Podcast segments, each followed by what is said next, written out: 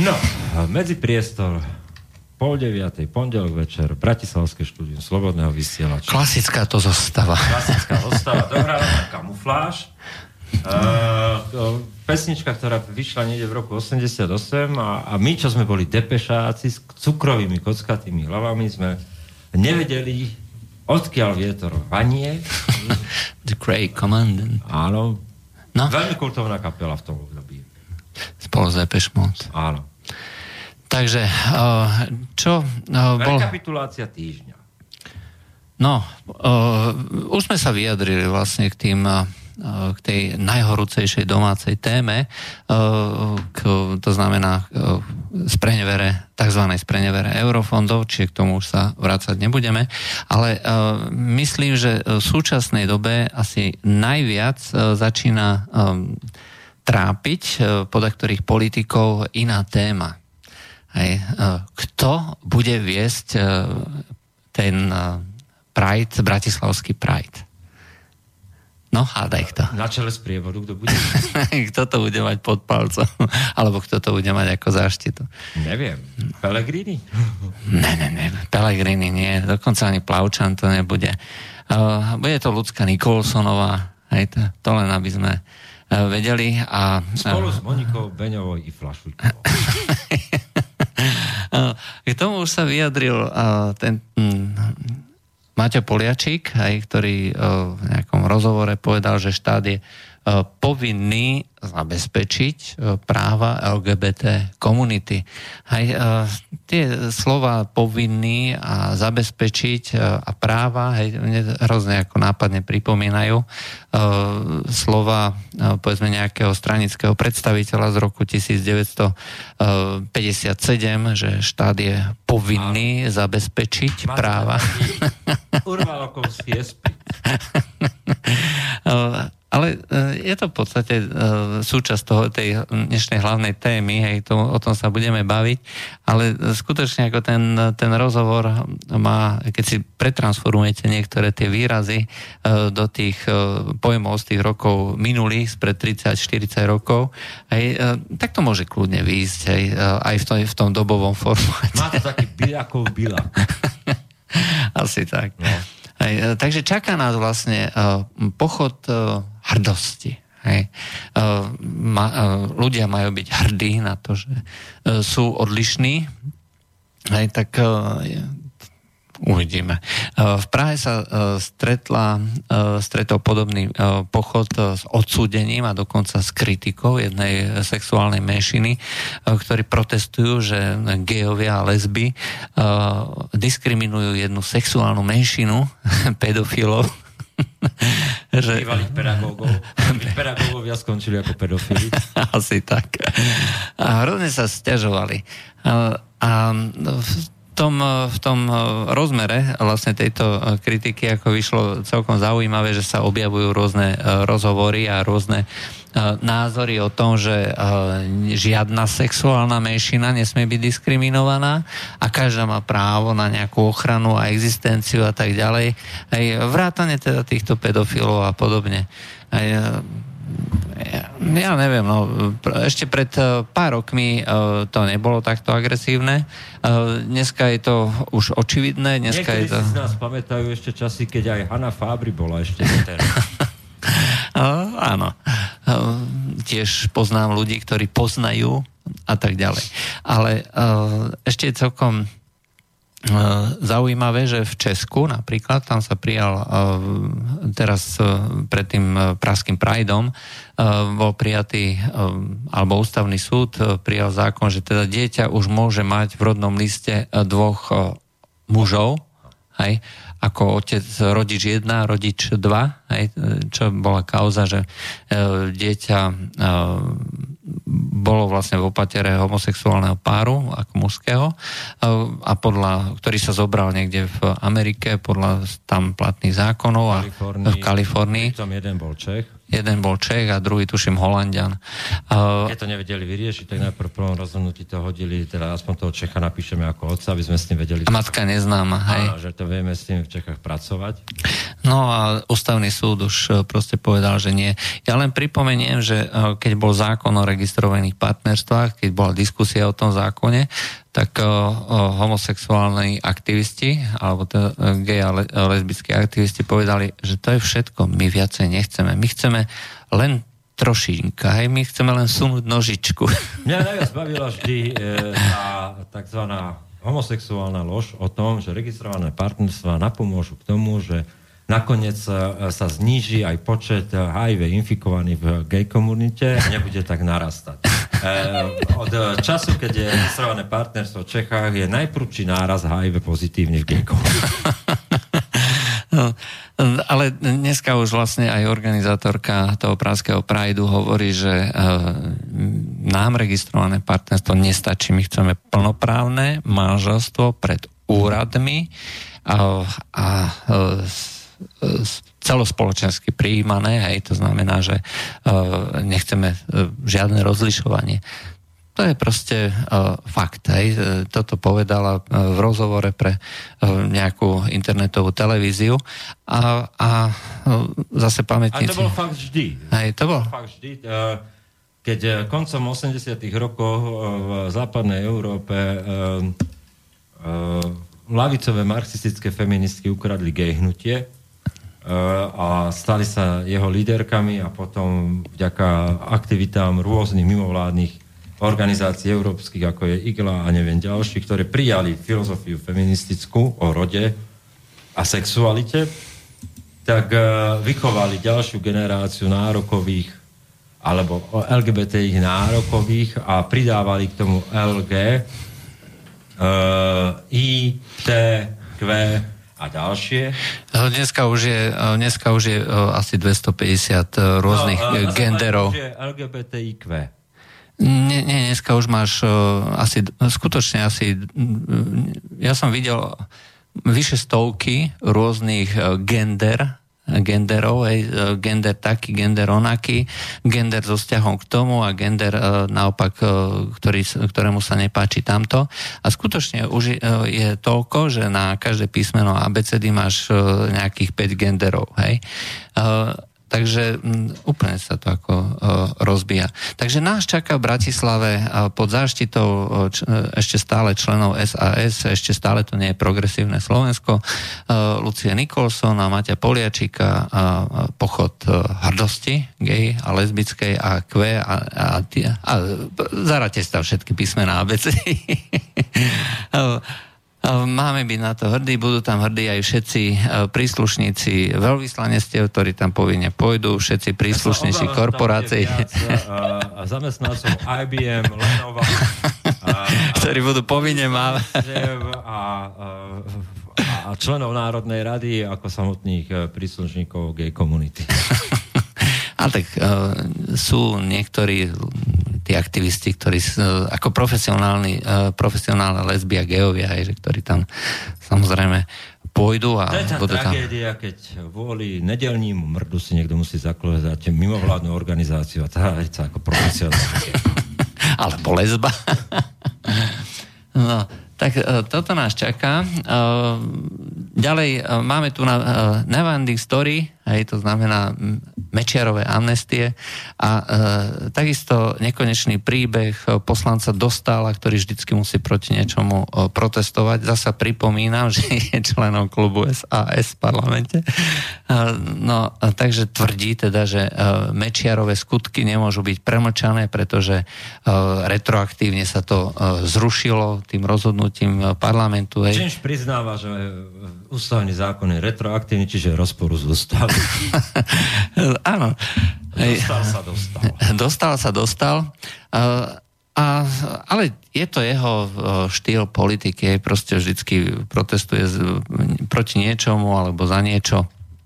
Hej, jemu už je v podstate jedno, hlavne aby protestoval. Uh, ale... Ako rezident agentúry je to jeho pracovná náhoda. dostane nejaké noty, teraz, teraz treba protestovať a zaslúžiť si ten svoj plát a výplatu a benefity a tak ďalej, hej, takže prečo nie? Hej, to je ako celkom zaujímavá informácia. Na s ruskom portáli South Front, písaný v angličtine, bola zverejnená jedna zaujímavá informácia, že na Ukrajine uh, došli, uh, došli zbranie, síce sú to staré RPGčka, uh, teda prerobené v, cez americkú firmu, tie protitankové zbranie, hej. Ale je to zaujímavý obnos, 500, 500 tisíc dolárov, aj, ktorých išlo vraj teda do toho neonacistického bataliónu Azov čo je ale podstatné, vlastne zmluva bola podpísaná ešte v novembri 2016, aj, čiže za Obamaj, Obamovej vlády a dodaná v apríli, čiže už za Trumpovej vlády. Aj vzhľadom na to, že tieto veci sú nejakým spôsobom E, strážené, sankcionované a tak ďalej, tak e, buď americká firma má na háku americké zákony a bez problémov sa tomu vystavuje, alebo e, to spravila s tichým súhlasom americkej vlády. To znamená, že tieto zbranie sú priamým porušením minských dohod a vôbec dohod, ktoré hovoria o tom, že do vojnových konfliktov sa nemajú dodávať zbranie. A Amerika týmto pád, tým pádom vlastne porušila tieto základné zásady. E, čo v konečnom dôsledku e, by znamenalo, že e, toto je začiatok, to znamená, že nasledovať budú už pokročilejšie zbranie, je treba tie javeliny. To sú zbranie, ktoré sú navádzané tiež protitankové, ale sú riadené tak, že sa navádzajú sami. Je, že proste človek vystrelí, ona si nájde zdroj tepla a tam zautočí a buchne to tam. Ak si Amerika myslí, že to vlastne nejakým spôsobom sprevádzkuje tento konflikt, takže odozda zbrania a vy sa tam za nás pobijete, veľmi sa míli. Jednak tie zbranie sú no, efektívne a kvalitné len za určitých podmienok, ideálnych a za druhé, e, Rusko má rovnako kvalitné zbranie. To znamená, že sa môže veľmi rýchlo stať, že keď Amerika začne dodávať neobmedzenie zbranie smrtiace, respektíve smrtiace prostriedky, lebo to je v podstate spojenie oxymoron, aj smrtiaca zbranie, aj každá zbranie smrtiaca. Ale keď začne dodávať smrtiace prostriedky, Rusko si tiež môže povedať, že OK, chlapci, tak my tu na tiež máme smrtiace prostriedky nejaké. a môže sa stať, že e, zo pár, veci, e, zo pár vecičiek a zo pár hračiek, aj ktoré Rusi majú, e, sú ďaleko za tým, čo Amerika momentálne má. Chcel by som upozorniť na jeden príbeh, príbeh ktorý sa prednedávno stal v Čiernom mori sa ocitli uh, lode americkej flotily, ktoré tam niekde boli a plávali v blízkosti Krymu. Uh, asi tak 30 kilometrov vo vnútri uh, pobrežia, podľa vlastných navigačných prístrojov. Ako to bolo možné, skontrolovali to, boli to nielen jedna loď, ale všetky lode. Proste naraz všetky navigačné prístroje ukazovali, že sú 30 kilometrov vo vnútri na suši v Kríme. Eh, je to zdokumentovaný príbeh, hej, eh, prípadne je to hoax, eh, to znamená, že Rusi si vyskúšali rušenie signálu GPS a jeho presmerovanie takým spôsobom, aby úplne ako zmietli zmietli navigáciu tých zariadení, ktoré sú, sa spoliehajú práve na toto GPS. Čo by znamenalo napríklad to, že pokiaľ sú navádzané zbranie e, na základe e, nejakých tých pozičných družíc, e, tak prakticky všetky tieto zbranie by boli v prípade konfliktu s Ruskom, pokiaľ má takéto prostriedky a pokiaľ by to mala malo mm, roz, všade vo, pri všetkých jednotkách. Jednoducho by to znamenalo, že zmietne každú raketu, zmietne každé lietadlo, aj lietadlo by, by ešte samozrejme je pilotované, hej, tak sa môže vlastne nejakým spôsobom orientovať podľa nejakých externých bodov, ale pokiaľ by, sa, pokiaľ by chcelo používať nejaké inteligentné bomby, aj tak uh, tieto bomby by uh, samozrejme Rusi zmietli a všetky bomby by dopadali uh, mimo. Toto ináč ukazuje jednu zaujímavú vec. Doteraz nikto nevedel, prečo vlastne všetky rakety, ktoré Američania vystrelili, tieto mávky v Sýrii, dopadli prakticky mimo letiska. Každý tvrdil, že to bola otázka, otázka toho, že proste Američania to schválne tak spravili, aby tie škody neboli veľké. Nemuselo to tak byť. Uh, tie Tomahawky, oni majú uh, pozíciu cieľa zadefinovanú podľa GPS. Oni majú síce inerciálne uh, riadenie, ale predpokladám, že GPS bude asi tým nosným hlavným programom, na základe ktorého sa navádza tá raketa. A ak v prípade tohto cieľa Rusi spustili rušičky, tak e, veľmi jednoducho tie rakety e, museli padnúť niekde úplne mimo e, cieľ. Ak skutočne to takýmto spôsobom funguje, tak hovoriť si o tom, že Amerika má prevahu v zbraniach, ktorá potlačí akýkoľvek odpor, znamená klamanie si samého, samému sebe. V skutočnosti ten kvalitatívny rozdiel je e, skôr v propagande. Hej, čiže ľudia, ktorí veria americkej propagande alebo myslia si, že americké zbranie sú vždy za každé okolnosti najlepšie, e, sa ťažko milia. Každá strana má e, svoje prostriedky, ktoré majú svoju kvalitu a na základe tejto kvality si vedia vlastne zjednať poriadok a hovoriť, že Amerika je vždycky najlepšia, ako to robí Donald Trump, Hej, to je čistá propaganda, ako nemá to s realitou absolútne nič spoločné. No takže e, keď e, Amerika začne dodávať smrtiace prostriedky na Ukrajinu a Rusko dodá svoje hračky, tak e, môže sa stať, že sa to obráti presne naopak. ešte jeden faktor, že keď začne Amerika vo veľkom dodávať na Ukrajinu, tak sa nemusíme báť, že nebudú z čoho mať byť vyzbrojení opolčenci, lebo len ten pravý biznis ešte len začne pre, no. pre Ukrajincov. Tak ako v prípade motorov do jadrových e, e rakiet pre Korejcov.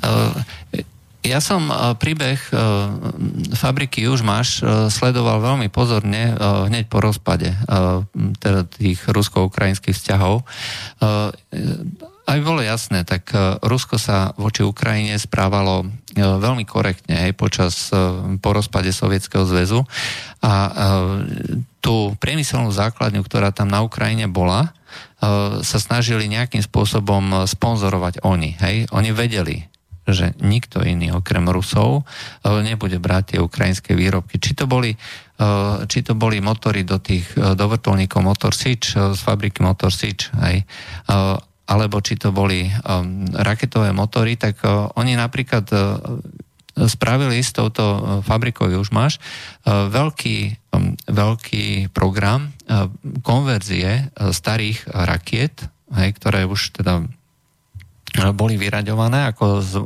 vojenské rakety. Odstranila sa hlavica a potom sa tam nasadil nejaký modul, aj nejaká družica a podobne a vypustilo sa to ako o, klasická komerčná raketa niekde von. Tie balistické rakety, ktoré sú, o, ktoré sú o, vo výzbroji tej bývalej sovietskej, dneska ruskej armády, sú dostatočne silné na to, aby na tú obežnú dráhu vyniesli užitočný náklad v množstve niekoľko sto kil. Hej. A tým pádom vlastne e, Ukrajina a táto fabrika Južmaš e, si zachovala potenciál, priemyselný potenciál, zachovala si know-how a samozrejme mala prostriedky na svoju ďalšiu existenciu, dávala, e, dávala chlieb ľuďom, aj vyplatu ľuďom a tak ďalej a tak ďalej. Zároveň sa táto fabrika máš snažila o vlastné programy, čiže kooperovali s Brazílcami, snažili sa predávať vlastné motory e, ďalej niektorým súkromným firmám. Všetko bolo neúspešné. Aj to znamená, že ho program s Brazílcami skrachoval, aj rakety, e, ktoré dodávali Američanom, vybuchovali. Aj, a, a keď Rusi jednoducho prerušili spoluprácu, naraz zistili, že oni nemajú vlastne do čoho pichnúť.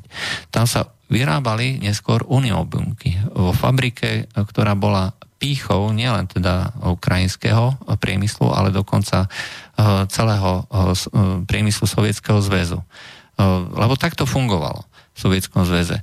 Uh, niekde v Moskve boli nejaké konštrukčné byra, aj, alebo proste niekde inde na území uh, tej Ruskej federatívnej republiky, aj to soci- Ruskej sovietskej socialistickej republiky, tam boli konštrukčné kancelárie a Ukrajina, ako teda východná Ukrajina, aj oblasť okolo Charkova, Dnepropetrovska, to boli uh, priemyselné centra celého, celého Sovietskeho zväzu. A tam sa vyrábali tieto veci. Hej, čiže to, čo sa rozpracovalo, tak to sa potom vlastne uh, vyrábalo tam. Uh, má to dve veľmi podstatné veci. Za prvé, uh, všetky plány a v podstate know-how uh, okolo, um, povedzme, uh, konštrukcie ostali v dnešnom Rusku. Všetko. Preto Rusi napríklad po prerušení týchto kontaktov s Ukrajinou, oni nemali problém e, vlastne e, vytvoriť si vlastnú priemyselnú základňu a začať vyrábať vlastné veci. Čiže treba tie, tie motory pre vrtulníky, to sú extrémne ťažké, extrémne náročné prostriedky na to, aby vedeli, aby tie vrtulníky v tých vojenských podmienkach boli schopné za každých podmienok E, fungovať a aby to bolo dostatočne výkonné. E, je to e, vec, ktorá sa jednoducho vyvíja, vyvíja celé 10 ročia, doslova. Hej, aby to bolo skutočne komerčne úspešné, aby to bolo spolahlivé. Rusi to zvládli za dva roky. Hej.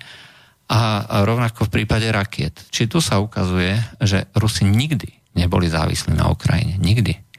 Eh, keď s nimi spolupracovali, tak im v podstate eh, robili eh, No, chceli ich zachovať, hej, pretože no, boli... povedzme si, že to bolo aj v prostredí ruskej menšiny, tá priemyselná zóna. Uh, áno. Hej, to bolo vlastne sponzorovanie tej kvality života nejak tam. Hej, no, ale či to bola, či to bola spolupráca s Antonovom, hej, ktorý bol ako výrobca lietadiel, znova, je to to isté.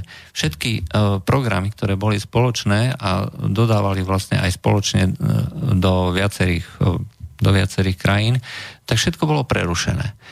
Antonov dneska má zásadné problémy nielen eh, vyvíjať niečo nové, ale aj udržiavať to staré, dokonca aj servisovať. Hej. Však je známy ten prípad, že India poslala na servis do Kieva, teda do Ukrajiny nejaké lietadla Antonov, stratili sa.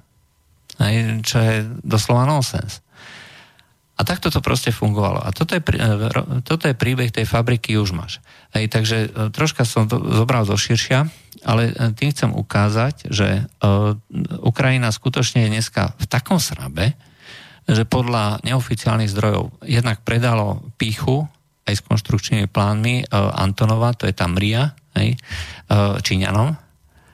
A či, to pre, či predali vlastne motory, ktoré boli skonštruované, respektíve plány na motory do, Južnej, do Severnej Korei, e, to nevieme. E, prišiel s tým New York Times, že vlastne oni analyzovali štát, odborníci analyzovali štát tej severokorejskej rakety a zistili, že vlastne ten motor má taký výkon a takú silu, ktorý zodpovedá výkonu a sile skutočne dospelej rakete, aj e, rakete toho strategického určenia. Aj, e, to znamená, že ja neviem, ktorá už vie doletieť niekoľko tisíc kilometrov, čo už je vlastne balistická medzikontinentálna raketa. A e, Severokorejci e, nikdy nemali vlastne takéto prostriedky, nikdy nemali takéto know-how, hej, lebo to nie je jednoduché. To je veľmi komplikovaná záležitosť. E, na to treba mať e, pokročilý materiálový výskum, na to treba mať e, veľmi vyspelý ja neviem, výskum ohľadom pohonných hmot, takisto ohľadom fyziky celého tohto procesu. A to oni nemali. Hej, takže odkiaľ vlastne mohli e, dostať takýto motor? E, Rusi tieto motory vyvíjali celé, teda Sovieti vyvíjali tieto motory celé 10 ročia. Hej.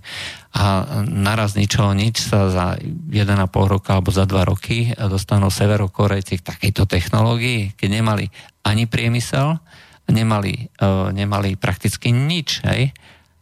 Takže odkiaľ? E, Rusi im to určite nedodali, Rusi si uh, už majú poriadok vo svojich um, ja neviem, vo svojich vzťahoch, čiže uh, oni si vlastne prevádzkujú tieto uh, veci samotne, samostatne pod kontrolou, aj pokiaľ dodávajú tie motory RD-180 uh, Američanom, uh, to ináč montujú ruskí technici, aj, to tiež málo kto vie. Uh, a, vlastne monitorujú celý ten proces e, vypustenia uh, rakety, čiže na Cape Canaveral sú ruskí technici, ktorí pomáhajú vlastne uh, Američanom vlastne odpaliť raketu treba s vojenskou družicou.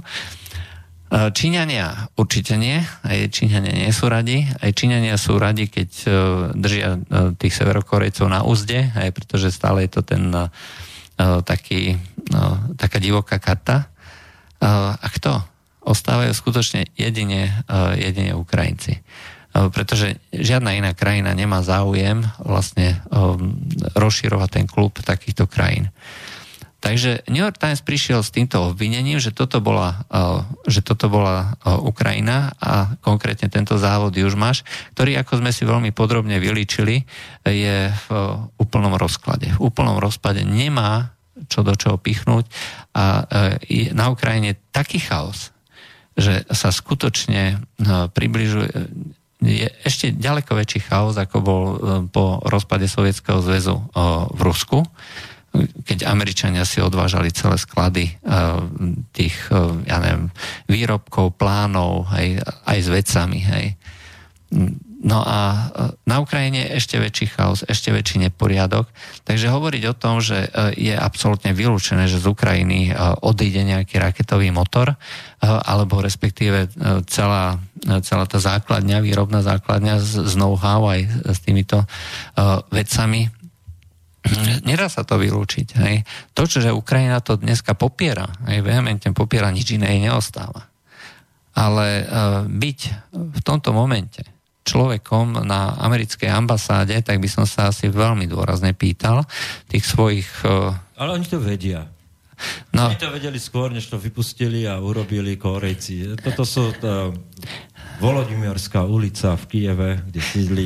Uh, dobre, ale potom sa treba pýtať inú otázku. Uh, keď to Američania vedeli uh, a vedia, potom je to celé divadlo od začiatku až do konca. Skvelá zámienka. To znamená, dodáme im motory, oni vypustia nejakú raketu a my, my máme konečne vojnu.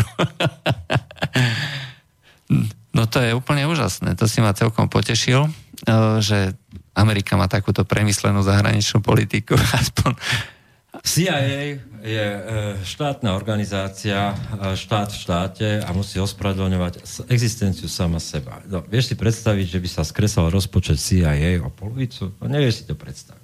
A to hovoríme o oficiálnych číslach. No.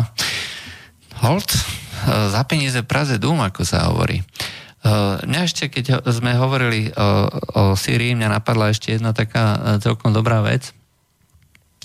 Neviem, či si zachytil, ale celé, celé tie roky, čo sledujeme vlastne tie rôzne spravodajstva z Blízkeho východu a zo Severnej Afriky, tak tam vidíš stále jeden a ten istý záber. Hej, kolónu pick-upov hej, a na, tom, na, tej, na tých pick-upoch máš nejaký buď veľkorážny gulo, gulomet, alebo nejaký protitankový e, kanón, alebo protilietadlový kanón, alebo proste niečo. Hej. Čiže e, pick-up ovešaný nejakými ozbrojencami z výzbrojov a tak ďalej. No, uh, Rusi pochopili, že toto je tá správna cesta pre tieto púšte a polopúšte a začali organizovať jednotky uh, vyzbrojené práve týmto spôsobom. Hej. Čiže uh, budú to nejaké brigády, aj, ktoré budú mať, ktorých súčasťou budú aj práve takéto jednotky, ultralahké jednotky rýchleho nasadenia, kde vlastne každá, každý ten jeden pick bude e, v podstate malé družstvo, vojenské družstvo, ktoré bude v podstate operovať e, povedzme za deň dokáže prejsť 500 kilometrov bez nejakých problémov, úplne samostatne, hej, z, mobilne. Tomu a... sa hovorí, keď propaganda CNN, vieš, že každú chvíľu možno vidieť najavo, že to natáčali niekde v Kalifornii, vieš, ten jeden záber a roky ho púšťajú a že sú to herci a tomu sa hovorí to o kúzlo, že propagandy ten pocit, keď propaganda sa, vďaka propagande si inšpirovaný k realite. No, rovnako Rusi vlastne využili, um, využívajú tento sírsky poligón k tomu, aby, uh, k tomu, aby um, si testovali nové zbranie, takže posielajú tam teraz uh, novú várku vrtulníkov, aj ktoré, uh, to budú ako dvojmiestne vrtulníky na výcvik, aj pomocou ktorých vlastne si chcú otestovať v reálnych bojových podmienkach, ako to bude fungovať je to niečo neskutočné, proste sú z toho úplne nadšení, že si tam môžu všetky tieto svoje hračky odskúšať. No a takýmto spôsobom to funguje ďalej, ale uh, ja som to spomenul kvôli niečomu inému. Uh, Rusko si bude vytvárať, toto sú totiž jednotky, ktoré bude vytvárať, ktoré sú veľmi špecifické len pre toto konkrétne uh, prostredie uh, toho Blízkeho východu a Severnej Afriky. Uh, nie pre prostredie povedzme ruských nejakých e, pol, e, tých lesostepí a podobne.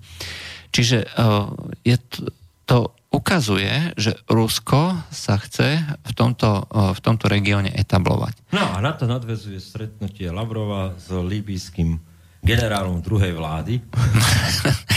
Sú dve vlády, aj jedna, ktorú uznávame my a druhá, ktorá skutočne vládne a ktorá má moc. Čiže generál Haftar je e, človek, ktorý ovláda e, východ Líbie a úspešne pokračuje aj do Tripolisu a e, dneska už sa uznáva, že bez neho asi vláda nebude možná, že bude ho začne, začne tá oficiálna nami uznávaná vláda akceptovať a teda ho nejakým spôsobom zahrnie do tej nejakej vlády toho národného porozumenia a zjednotenia, alebo to nebude. No a, a Lavrov tým, že sa stretol s Haftarom, vlastne odkaz poslal aj Spojeným štátom, aj Európskej únii, že toto je ten človek, ktorý bude v Líbii vládnuť? No, reálne už vládne, hej, a reálne vlastne uh, už aj um, strieľajú vlastne tieto jednotky po, uh, po lodiach uh, tzv. Uh, pobrežnej stráže, talianskej pobrežnej stráže, ktorí svoju, svoj mandát vlastne vykonávajú v oblasti líbyského pobrežia to je vlastne téma, ktorú sa nejakým spôsobom tiež e, snažia e, nejakým spôsobom rozumne predať naše médiá. Hej, ako je to možné, že sme sa dohodli s libyskou vládou, že teda bude, e, bude brániť akože to svoje pobrežie pred, a nebude púšťať tých pašerákov, ako je možné, že niekto po nás strieľa. No kvôli tomu, že tam jednoducho je viacej skupín, viacej vlád a niektorým vládam sa ako si nepáči, keď nejaké ozbrojené lodičky tu naplávajú v oblasti tých brehov, ktoré táto vláda považuje za oblasť, e, ktorú oni majú pod kontrolou a ktorú oni majú chrániť. A čo sa týka tých migrantov, stále sa nedarí akože zastaviť ten tok. No, sme ho presmerovali výdatne do Španielska. No, Španielsko zase nemá problém strieľať, aj, takže... Uh, cez... Nestrieľa. Nestrieľa. Uh, na južnom pobreží si na pláži a zrazu pre tebo skúter pristávajú migranti. Je pravda, že e, Španielsko e, už dlhodobo vlastne vykonáva nejakú politiku ďaleko ostrejšiu než Taliansko a cez Španielsko jednoducho nejde až toľko. Už ide porovnateľne. Vážne to už není pravda, celá táto historka o tom, jak sa, jak sa chránia pred Marokom. Naopak, e, pomer tento týždeň sa zmenil. Už sa zmenil, no tak to je dobre. E, najprv to dorovnali a teraz už to predbehli, ako sú druhovia poctiví. Doženem a predbehnem. Mm. Ono, e, asi si uvedomili tam tí súdruhovia, naši európsky súdruhovia, že nie je celkom vhodné podporovať týchto nejakých pašerákov ľudí, že treba vlastne podporiť osobnú iniciatívu, že nech si tí ľudia sami prelezú ten plod niekde v tej španielskej Ceute a nech teda idú do na územie Európskej únie a tam nech požiadajú o azyl. Ale ukazuje to práve to, čo sme povedali. Hej. Máme tu na cestovnú mapu, že ako sa má Európska únia federalizovať, ako Európska únia uh, má, má zmeniť štát, ale na to potrebuje čo? Na to potrebuje centrálne organiza- orgány, ale nie len uh, povedzme tie finančné, potrebuje aj mocenské orgány. A... Potrebuje situáciu, kedy to bude žiaduce a predateľné pre publikum. A povedal len tak, že teraz bude Európska federácia, no tak možno sa to pobaví pár uh, štefunkových kamarátov, Štefanko je zakladateľ progresívneho Slovenska. No ale tak ako nepredáš to ďalej. Ale keď vyvoláš tú dramatickú krízu a vlastne každý opak nazveš e, opakom pozitívnym, čiže povie, že ideme budovať bezpečnostné kompakty s africkými štátmi, iné povedané, ideme zachraňovať imigrantov už v území e, výsostných vod týchto afrických štátov. To je realita. Yes. Keď takto to pomenuješ, a urobíš ako, že my teraz musíme súdrovia rýchlo rozhodnúť, lebo doba si to žiada, no tak to predáš. Isté, no a preto vlastne e, nie je žiaduce robiť nejaké zásadné veľké prekážky tomuto procesu, lebo ešte potrebuješ troška toho chaosu, troška migrantov a troška toho PR, hej, pretože ináč to nepredáš. Do roku 2030, však agenda 2030. si to budeme užívať. Budeme... A budeme si toto sledovať, že raz sa nám otvorí španielská cesta, raz sa nám otvorí balkánska cesta, čakám už na tú ukrajinsku cez Litvu. Uh, no, cez Ukrajinu už začali chodiť. Aj. Uh, aspoň uh, poda ktoré zdroje tvrdia, že niekde v Kieve že sa objavilo veľké množstvo inak vyzerajúcich občanov. ktorí teraz vlastne bez víz môžu prechádzať vlastne cez uh, územie uh, ukrajinskej hranice smerom uh, na územie Európskej únie, či už na Slovensko, Maďarsko alebo do Polska. No, je to veľa radosti. Máme z toho skutočne Dáme veľkú... si pesničky, lebo je teplo a končíme rekapituláciu týždňa. Dobre. Every day it's a getting closer, going faster than a roller coaster. Love like yours will surely come my way. Ah, hey, ah, hey, hey. Every day it's a getting faster. Everyone said go ahead and ask her. Love like yours will surely come my way.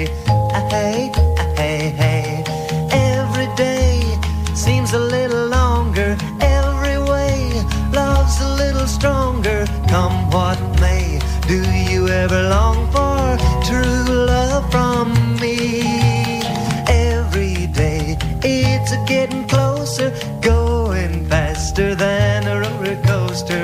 Love like yours will surely come my way.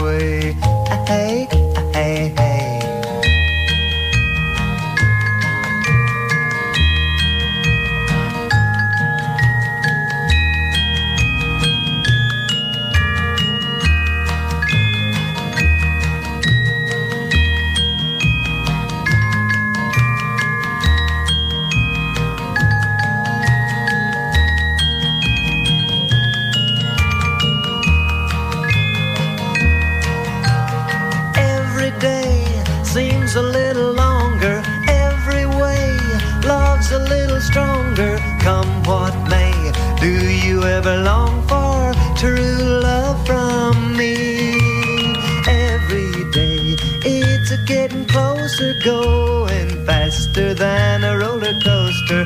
Love like yours will surely come my way. Ah, hey, ah, hey, hey. Love like yours will surely come my way.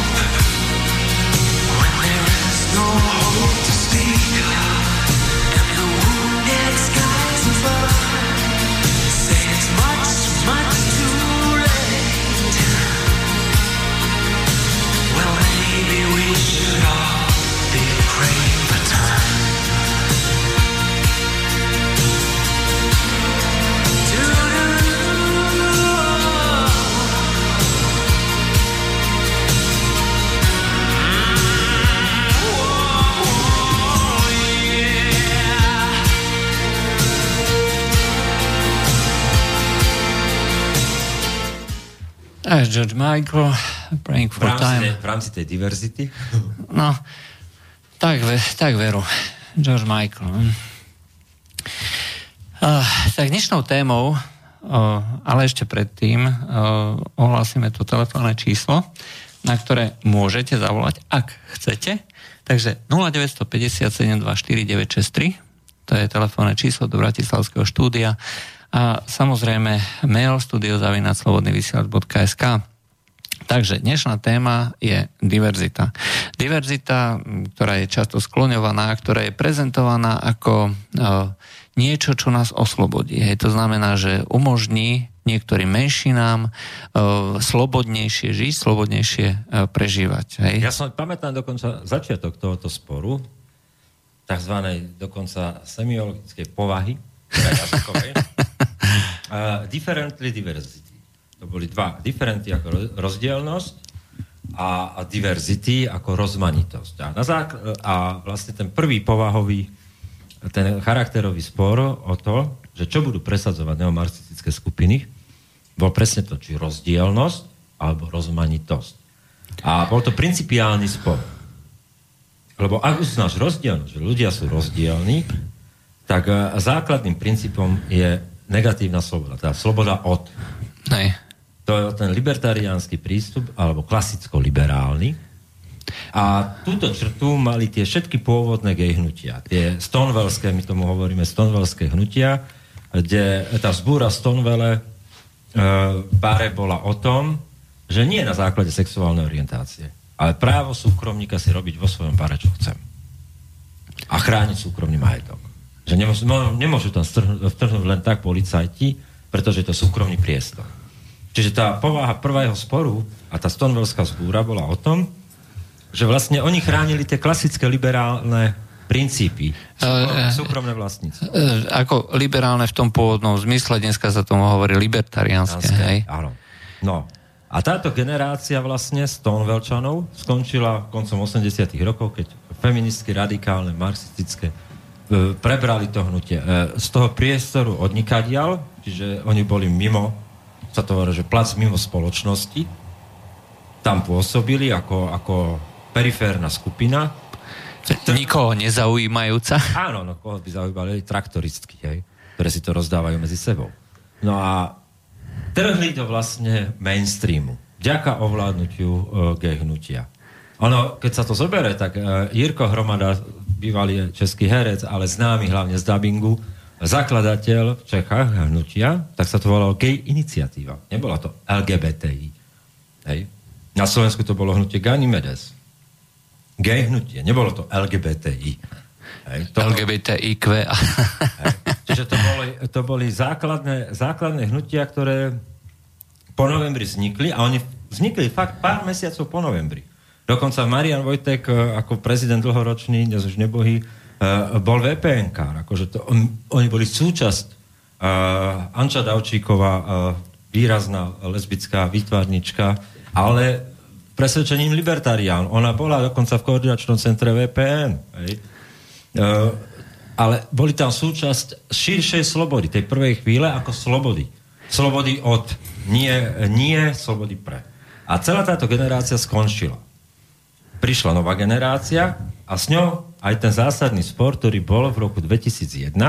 Ja som bol na tom konferencii Friedrich Herbert Stiftung, lavicová nadácia, sociálno-demokratická, organizovala e, takú konferenciu Slovensko na ceste k registrovanému partnerstvu. Je z toho aj zborník, mám tam dva články, keby ste chceli. Uh, a tam bol ten prvý spor 2001, keď bolo už jasné, uh, že uh, gay hnutie aj na Slovensku získava podporu veľvyslanectiev. Pripomínam, že vtedy začal vychádzať časopis Atribút s podporou holandského veľvyslanectva napríklad. Prvý grant vôbec gay hnutie vôbec dostalo v histórii. Dovtedy bolo na periférii záujmu nadácií a všetkých možných donorov. Čiže to bolo v podstate zaujímavé združenie, hej, e, čisto vyjadrujúce uh, názory e, tých ľudí, ktorí tam uh, vlastne boli účastníkmi. No a vtedy vznikol ten spor, taký ten jazykový a vlastne hlboko filozofický, že či differently alebo diversity. A rozdielnosť alebo rozmanitosť. A A ten spor pokračoval niekoľko rokov, skončil rokom 2003, kde ja som bol svetkom veľkej hádky, tedy, že či transsexualita je zdravotnícky problém alebo sexuálna identita.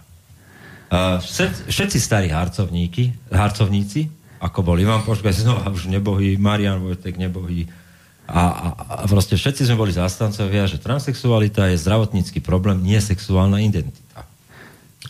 Hej. E, opäť sme prehrali ten spor, tak ako sme prehra, prehrali ten spor o slovo rozdielnosť alebo rozmanitosť. A prišla nová generácia. Prišla nová generácia, už infikovaná a indoktrinovaná vlastne tou neomarxistickou, feministickou filozofiou, kde ten aspekt časopis feministický na Slovensku sa rozdelil na tú feministickú, lesbickú radikálnu časť, tá odišla do gejhnutia a tam zostali klasické e, feministky ako Kaťa Farkašová a podobne, Juráňová, sestra nebohého Juráňa Herce, ktorý začínal s skrúcaným e, Áno, hej, pamätám si. Tie ich recepty na slávu ešte konca 80 rokov. No a, a ten spor sa pre tie nožnice sa roztvoril. Čiže e, tá prevaha potom aj do politického mainstreamu sa dostala vďaka týmto združeniam, ktoré už s tými pôvodnými ideami a, a ľuďmi, ktorí zakladali to hnutie na Slovensku a boli presvedčení dokonca pravičiari. Áno, to boli ľudia, ktorí o, nemali nič spoločné treba s dnešným smerom. Hej. E, presvedčení antikomunisti. My, my sme sa, asi polovica ľudí sme sa krútili jak, jak e, slíže, a, že musíme ísť na konferenciu lavicovej nadácie. Hej. a proste nám krútili sa nosy z toho, že musíme spolupracovať pri takýchto veciach s lavicovými organizáciami, poťažmo, e, keď sa hovorilo o Friedrich Herbert, tak okamžite SDL. Aj. Richter bol tedy tajomník SDL a, a tam prišiel, no proste strašné. A, a, a vlastne sa stalo hnutie lavicové. Hej. Oni si hovoria apolitické a nie, ale tedy bol ten nástup e, potom rok 2006-2007, Schlesinger, Romany. No.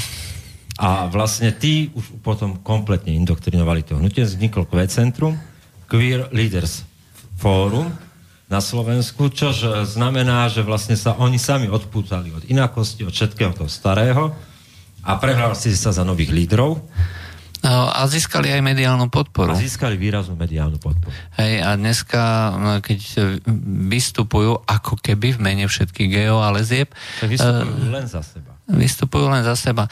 Uh, a to je dôležité, že vlastne uh, oni ste prehrali ten spor, že rozdielnosť a, rozmanitosť. Hej, uznať, že sme rozdielni, hej, ale e, rozdielný treba vo svojich, e, ja neviem, aký sme, hej, to neznamená, že sme rozdielní v nejakých právach. Hej.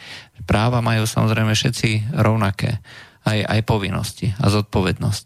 Ale bohužiaľ tu nás sa vytvorila iná nejaká filozofia alebo postoj, že ten, kto bude určovať, že akým spôsobom sa bude tá spoločnosť e, e, správať týmto e, skupinám, tak ten vlastne bude tvoriť nejaké normy, aj ten bude rozhodovať, aj a ten bude hovoriť o nejakých zákonoch a presadzovať a ochraňovať. Hej.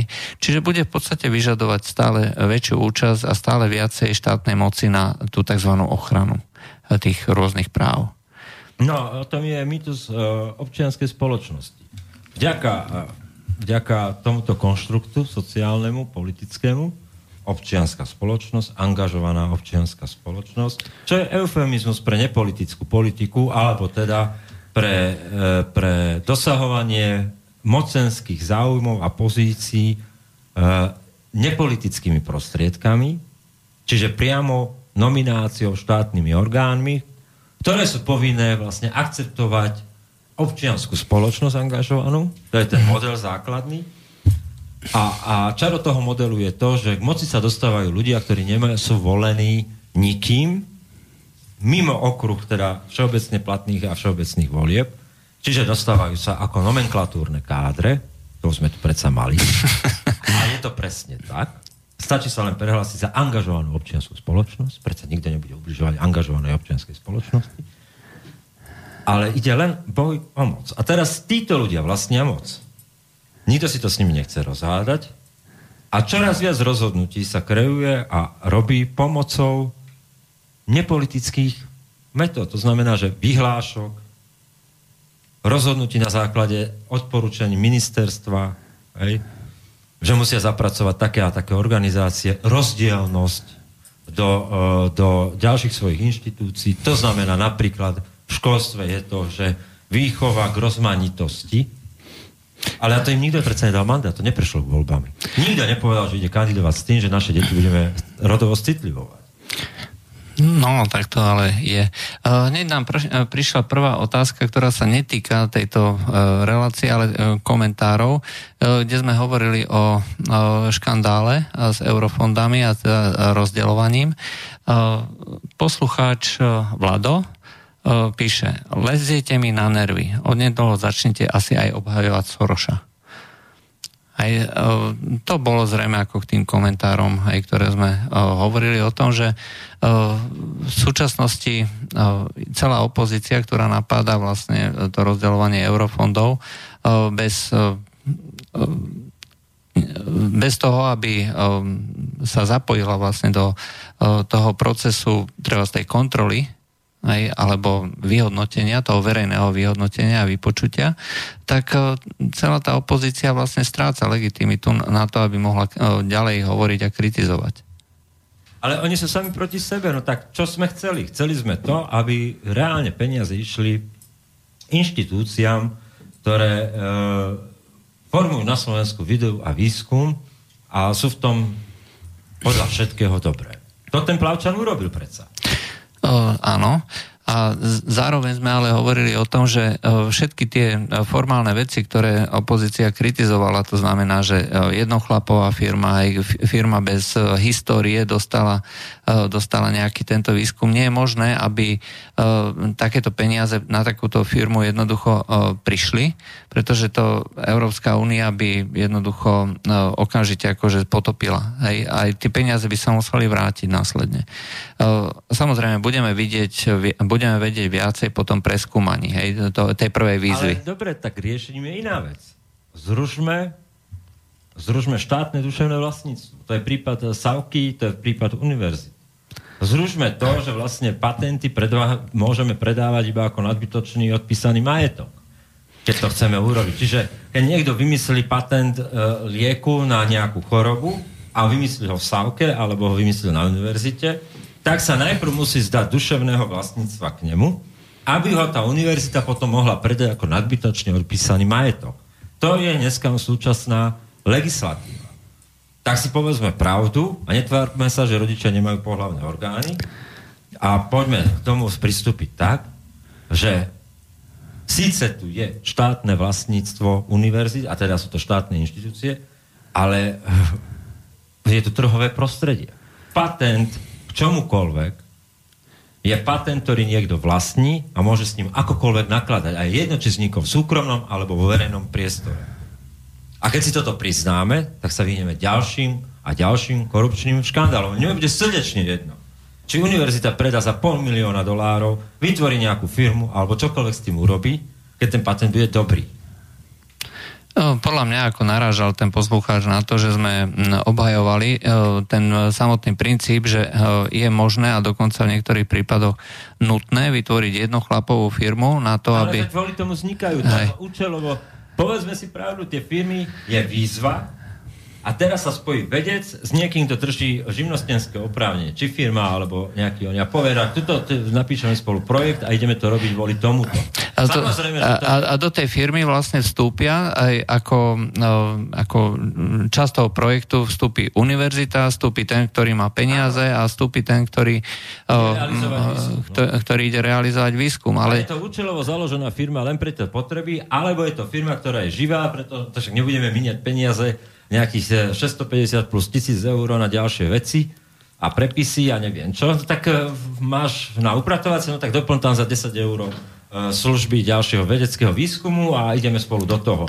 Normálne, netvárme sa, že to je niečo a priori nemorálne. E, takto, pozor na to, ale takto to funguje, treba, keď sa robia projekty, dajme tomu výstavba diálnic. Takisto je to, sa, je to konzorcium firiem, hej, to znamená, že zastupuje to, ja neviem, nejaká firma, ktorá, ktorej podielníkmi sú nejaký, nejaké veľké, veľké oligarchovia alebo veľké firmy. tajomníci nikdy nepodnikali keby boli ľudia z praxe hej, a nehrali tu ideologické vojny, títo ľudia ako Remišová a podobná chátra, tak e, proste e, normálne logicky na to idem. Je nemorálne, keď založím jednoučelovú firmu? Nie je nemorálne. Nemorálne je tváriť sa, že nič také neexistuje. Začaňme otáčať veci z hlavy na nohu. No. Takže tak, eh, eh, budeme si stáť za tým, že tieto, eh, tieto veci, pokiaľ sa nedokáže opak, sú podnikateľsky, podnikateľsky mm, správne a pokiaľ firma chce nejakým spôsobom dostať vlastne celému to tomu, tak, teraz tak to musí robiť takto. Káve online v súčasnosti do 1.9. je v takej obmedzenom režime a ja vám poviem prečo. Pretože rokujeme s Českou jednou firmou o vstupe. A takisto sú tam podmienky, že jednoúčelovo, jednorázovo vznikne na to spoločnosť s ručením obmedzeným, kde ten podiel bude mať tá česká firma, kde tam budeme mať podiel my, čo robíme káve online a, a nejakým spôsobom sa dohodneme. Hej? Ale je to podmienka toho, keď chceš s niekým podnikať a v nejakej oblasti, no tak musíš jednorázovo na to urobiť firmu. Nič iné v tom není. No. A takto potom vznikajú tie jednochlapové firmy e, bez histórie, hej, ktoré mali treba ešte pred rokom e, napísaný, e, napísané upratovanie. Hej, pretože je jednoduchšie prebrať firmu existujúcu, ako a premenovať ju a zmeniť predmet podnikania, ako si zakladať novú. Áno, hej? áno. A keď má ešte nejakú históriu, no tak je tam x administratívnych vecí, ktoré odpadajú. Hej. No, presne tak. Ešte keď je naviac pláca DPH, tak uh, gratis naviac. No. No.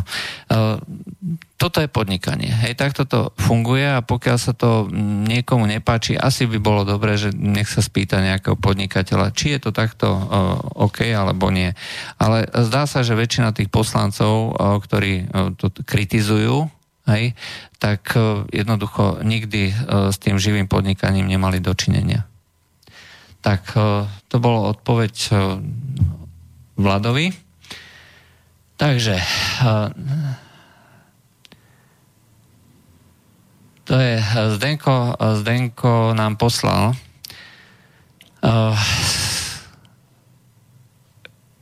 konzervy kontrakultúra, to je taká, taká stránka na Facebooku, zaujímavá. Napísala taký status, že keď meno tvojho hnutia vyzerá ako sériové číslo robota, tak je najvyšší čas prestať riešiť kraviny. Inak, eh, keby ten eh, titulok vymyslel niekto iný, mohol by v pohode fungovať ako, ako nejaká satyra. Poslal nám nejaký link s odkazom na Ping News. To je to je stránka uh, gejov uh, v Anglicku. Hej. Takže uh, oni majú najnovšie LGBTQQ I A P 2. Ježiši Kriste. že to je uh, lesbička, homosexuál, bisexuál, transgender, queer, uh, neistý, intersexuálny, asexuálny, pansexuálny, a, a neviem čo, dvoja, D. No, ako sme hovorili, je veľa takýchto. Treba prestať riešiť kraviny, no. To bolo ohľadom, uh, ohľadom kontrakultúry. Uh, Peter by mohol viac hovoriť do mikrofónu. Ďakujeme. Ale Peter má slúchadla pri ušiach, tak by sa mohol aj počuť. Ja sa počujem veľmi hlasno, to je to, že inštinktívne odchádzam od toho mikrofónu. No, asi to poslucháči vidia a cítia inak. Otázka ohľadom migrantov na Slovensku. No, prajem pekný večer. Úplne náhodou som natrafil na nejakej českej stránke na článok, kde knieža Karoš Schwarzenberg tvrdí, že Slovensko v uplynulých dňoch prijalo necelých 200 migrantov v dvoch dávkach, podotýkam. E, preto sa nám Európska únia nevyhráža žiadnym konaním na rozdiel do štátnych štátov V4. U nás som nič také nečítal. Máte vy o tom nejaké informácie, či zabudol nás e, Robert Fico popri starostiach s Dankom a Plavčanom o niečom informovať? Koľko ich tu vlastne môže byť oficiálne aj neoficiálne? E, pýta sa Filip. No, e, my sme boli tí, ktorí sme upozornili na tento článok a, a ktorí sme vytiahli vlastne knieža na svetlo Božie aj s jeho výrokom, lebo on je taký e, v podstate Boží človek, on sa vždy prekecne. A, a v podstate treba sa pýtať... E, Asi prespal tú pasáž, keď hovoril, že to nemá ďalej posúvať. treba sa, možno v rámci infozákona sa treba opýtať imigračného úradu u nás. Uh, Tremárs uh, a ten imigračný úrad, uh, no zatiaľ nevieme, možno je to súčasť nejakého štátneho tajomstva. Aj to ešte nevieme. Uh, pretože... Vážne, uh, uh, možno aj extrémizmom sa pýtať imigračného uh, úradu. Si, ako, ako Fico naťahuje vlastne stretnutie koaličnej rady. Uh, najprv to má byť piatok, potom pondelok, teraz je to útorok. A, a je to veľmi dobré. Myslím, že Erik Tomáš môže byť ten najšťastnejší človek na planéte, pretože tak stupidnú opozíciu, ktorá sa nihňa v absolútne nepodstatných veciach a, a podadzuje im kostičky jednu za druhou, pretože nie je horšie ako angažovaný idiot.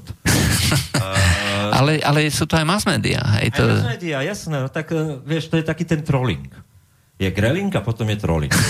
A, a v podstate to trolovanie e, o niečom, kde môže každý pri Borovičke sa vyjadriť čomukoľvek, je to najúžasnejšie na Slovensku a net potom rozdielu medzi komentátorom denníka N a v Hornom výplachu pri Borovičke, lebo všetci tomu rozmejú.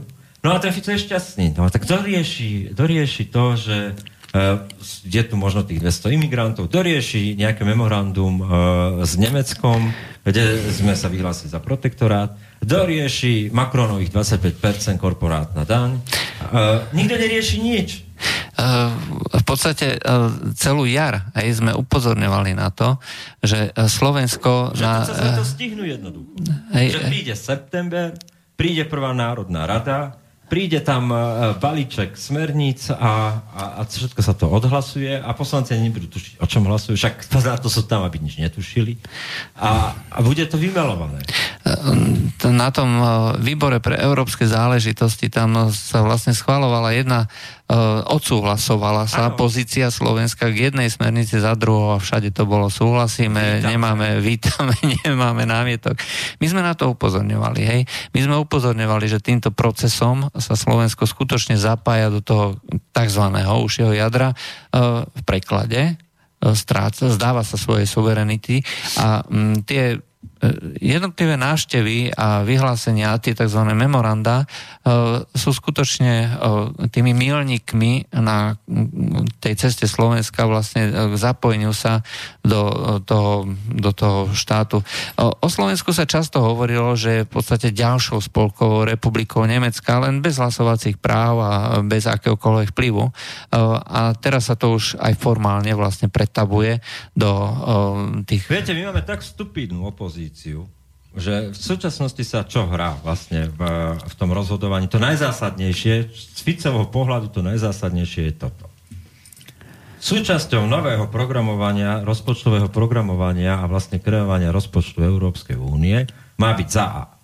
Jej pôvodné originálne príjmy, to je tá jedna časť, čiže po slovensky povedané dane, má byť 5-ročné programovanie v súlade s 5-ročným funkčným obdobím Europarlamentu, čož je výrazný prvok, ktorý vlastne vsúvame do, do Lisabonskej zmluvy a vlastne vytvárame klasický štát s fiskálnym s fiskálnou Polit- a zdrojmi. Hej? A zdrojmi. Má byť normálne komisár zodpovedný za rozpočet, čiže bude minister financí, kde sa to má všetko zlúčiť a čerešnička na torte zrušia sa všetky eurofondy po roku 2018 a vytvorí sa jeden veľký balík, oni tomu hovoria investícií a vyrovnávania regionálnych rozdielov. Nejaký krásny, o, taký vznešený obláčkový slnečkový názov to musí mať. Áno, aby sa to... Juncker vie, čo predáva. ale princíp bude takýto. Tak ako to je v rozpočtoch, že má každý kapitolu a bude to programovaný rozpočet na obdobie také a také, tak bude rozpočet na roky 2018 až 2023, kde bude kapitola vyrovnávanie regionálnych rozho- e, rozdielov a podpora inovácií a e, investícií, príklad 140 miliárd, tým nebude vymenované, že Slovensko, ja neviem, 16 miliárd, Rakúsko, ja neviem, 12 miliárd pre rozdelenie na základe nejakých parametrov sčítaných, odčítaných, to znamená, ja neviem, výška nominálu mzdy, výška uh, no, HDP na hlavu. Nejaké zaostávanie možno ešte tam. Zaostávanie, aby tak. Ale for bude v tom, že už nebude rozhodovať nejaká Európska uh, komisia, inštitúcia o prerozdelení, ale bude slovenská inštitúcia. Oni určia koľko a slovenský kontraktor alebo inštitúcia to prerozdelí. A to je pointa. No, uh, a o tomto sa nikde v našich médiách nedozviete. Ale máte plné médiá eurofondov, plné médiá Danka, hej, o tom, ako rieši koaličnú krízu. Hej, uh, v skutočnosti tí ľudia na úrade vlády, ktorí presne vedia, hej, že akým spôsobom Prečo sa tie peniaze... Prečo úrad? No? Pelegriniho úrad, keby dneska chcel... No pripomeň, uh, to je... Ako sa presne volá? Niečo európske, niečo z, z, z fondami a tak vygoogli to, proste, ale inak chcem povedať. Keby Pelegrini chcel a skutočne by chcel niekto riešiť uh, šafárenie s nejakými eurofondami, kedykoľvek mohol Pelegrini do toho vstúpiť, prevziať vyslovene uh, ako krízový manažment, lebo to má. Úrad podpredsedu vlády Slovenskej republiky uh, pre investície a informatizáciu. No, ale zároveň má aj agendu eurofondov pod sebou. Áno. A keby chcel, tak v zákone to a vlastne v organizácii štátnej správy to má jasne napísané. Kedykoľvek môže vyhlásiť krízový manažment nad jednotlivým ministerstvom pre podozrenie z porušovania prerozdeľovania eurofondov a mohol to urobiť akokoľvek, rýchlo a nemusel byť žiadny tento spor. Len prísť za predsedom vlády, dať mu žiadosť a vláda to odsúhlasí. Väčšinu tam má smer a most. Toto tu nemuselo vôbec byť, ale o toto smeru nejde. O čo ide? O to, že tento Pelegriniho úrad s potenciálom do budúcnosti sa môže stať národným prerozdeľovacím orgánom. E, nezávislým. Nezávislým po roku 2018, kde sme dosadí v roku 2017, 2018, to je jedno.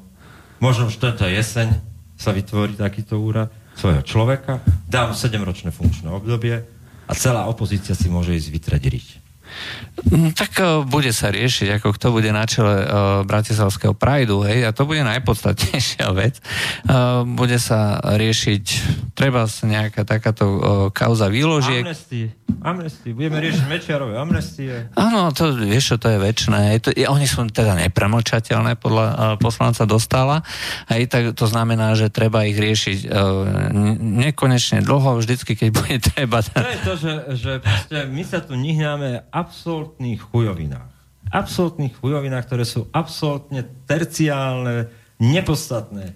Pretože to, čo je podstatné a znamenia doby ukazujú úplne jednoznačne, je to, že integračný proces alias vytvorenie funkčného európskeho štátu postúpil takým tempom, že denne, stačí si prečítať len francúzske médiá, nemecké médiá, denne, a hovorím o médiách hlavného prúdu, sa dozvedáme, čo chcú robiť, kedy to chcú robiť a aké to má mať parametre. Tie, ten nemecko-francúzsky dialog, alebo francúzsko-nemecký je tak intenzívny, že dokonca dnes existuje dohoda už, že je jedno, kto bude u moci v Nemecku, pokračovať sa v tom bude. No, presne tak, ale uh, potom, uh, keď to presunieme zase k nám, do nášho prostredia. E, ako náhle budú raz e, pridelené peniaze na Slovensko, budú presne určené kapitoly, aj teda s, tými rozpo- s tým rozpočtovaním, aj na Slovensku bude úplne jedno, kto bude pri moci. Áno, áno, však to je tá hlavná pointa. Pokiaľ to budú ovládať Ficovi, a toto stále tvrdím, Ficovi ide o kontinuitu moci a beztrestnosť. To druhé si zabezpečil uh, memorandum s Nemeckom a, a s dohodou Junckerom. To znamená, stal sa správcom okresu na severe, hej, čiže certifikovaným e, správcom okresu na severe, hej, a tým pádom vlastne e, je úplne jedno, že čo sa tu bude... Pokiaľ tu na nebude na ulici vraždiť ľudí, tak je úplne jedno, čo to bude a robiť. prvé si zabezpečí vybudovaním tej inštitúcie, ktorá to bude robiť. Aj, pretože o peniaze ide vždycky až na, prv, prvom na prvom mieste. Uh, išlo to aj v minulosti a ide to aj dnes. Uh, keďže Európska únia má presne ten postoj, uh, ten taký pragmaticky, síce bude hovoriť o ľudských právach, bude hovoriť o všetkom možnom, ale v skutočnosti uh, ide. Má na čele človeka, ktorý je jeden lišiak, legendárny so svojím zápisníkom. No a všetko to bola pravda, čo vám hovorím. No a legendárny lišiak so svojím zápisníkom presne mal model luxemburský, kde ako odpustiť dane, stimuli všetko o tých firmách. Aká bola dohoda? A dohody držal. Áno, dohody drží. Hej, toto je, toto je zaujímavá vec pri e, všetkých ľuďoch, ktorí chcú robiť e, veľké veci akýmikoľvek prostriedkami. E, na jednej strane je to možné robiť tak, že za ostávajú hory mŕtvol, na druhej strane je možné si vlastne vytvárať uh, veľký húf spojencov tým, že vlastne dodržiavaš dohody. A toto je presne prípad Junkera. Čiže on z každého potopí, ale pokiaľ niekto stojí na jeho strane, tak ho bude držať za, každú, za každý okolnosti. A zdá sa, uh, že aj toto Robert Fico dokonale pochopil.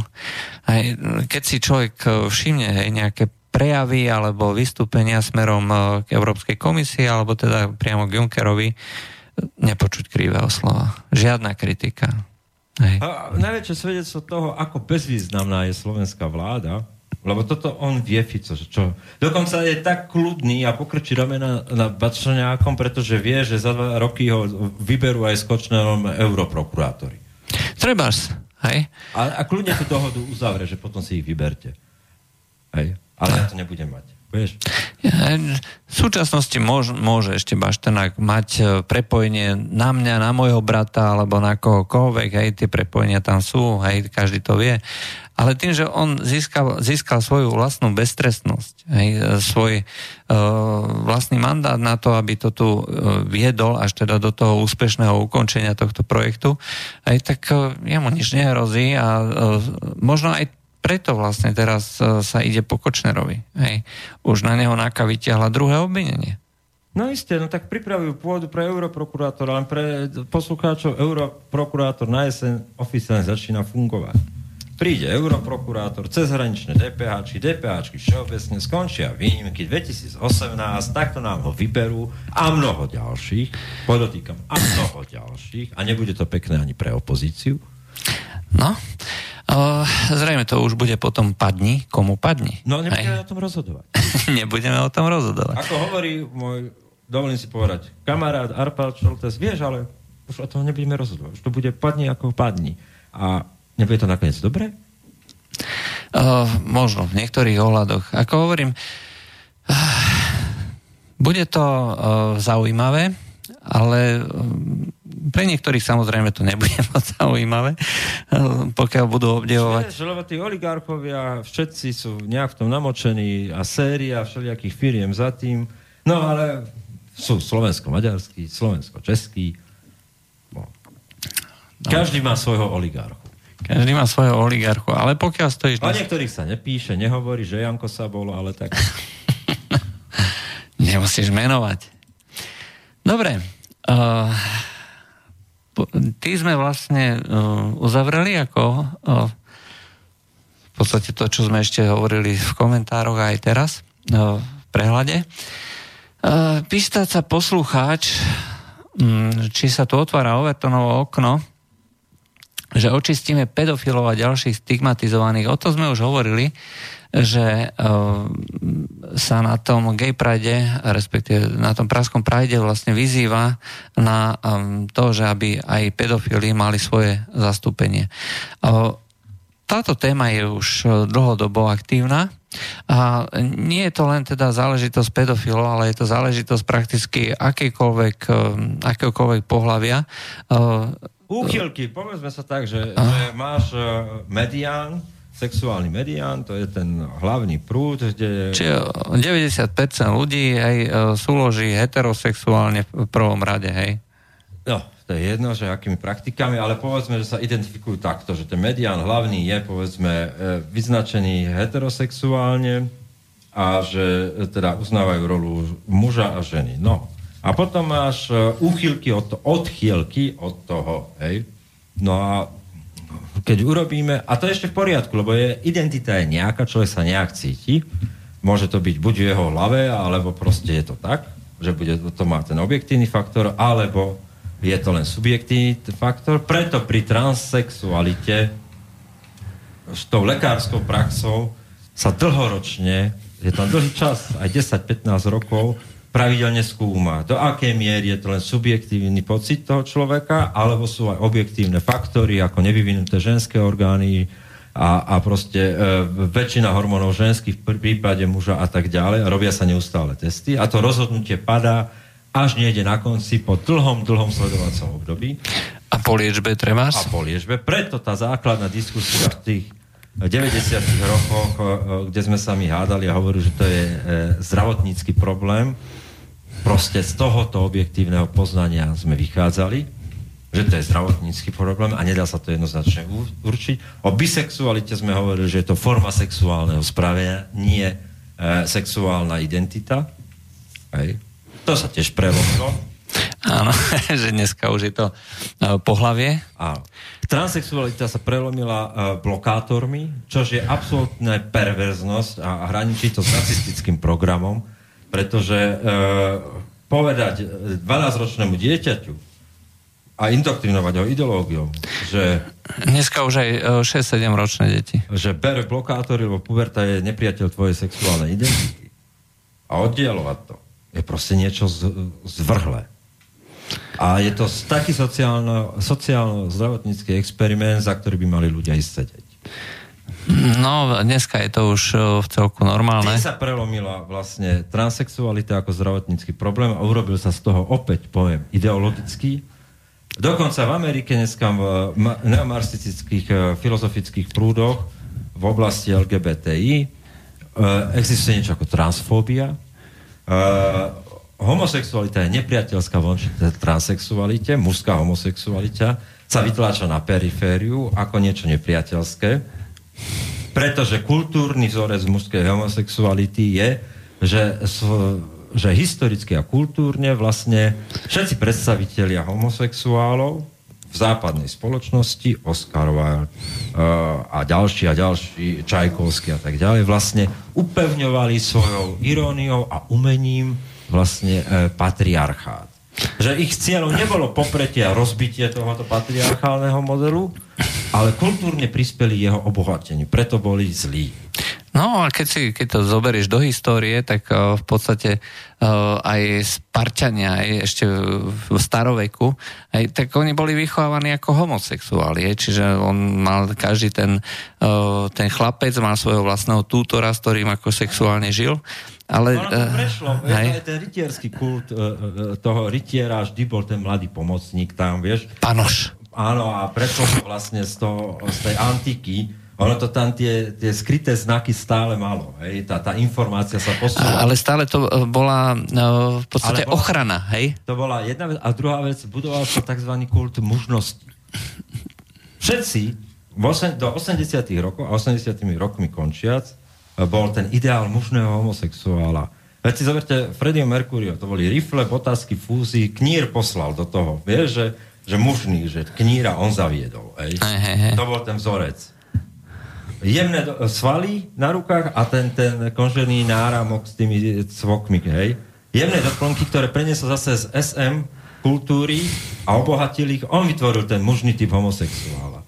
To neboli fifleny, hej, metrosexuálov. Freddie Mercury v 80 rokoch na Live Aid je mužnejší ako celý Ronaldo a neviem čo všetci. tak Nevieme, že či e, je taký alebo onaký. No, vieš, že ten metrosexuálny uh, ano. amorfný typ voči takémuto vyhraneniu. No a, ale tam to končí. Preto nenávideli napríklad LGBTI organizácii Freddie Mercuryho. Lebo, lebo koncom 80 rokov proste odmietol traumatizovať spoločnosť svojo, svojim HIV pozitív a AIDSom a odmietol sa postaviť do role obete. Že teraz musíme všetci bojovať a to on to nerobil. On nerobil traumu a, a nejaké víťazstvo z toho, že byť hrdý na to, že si pozitívny. Dneska aj toto zaznieva.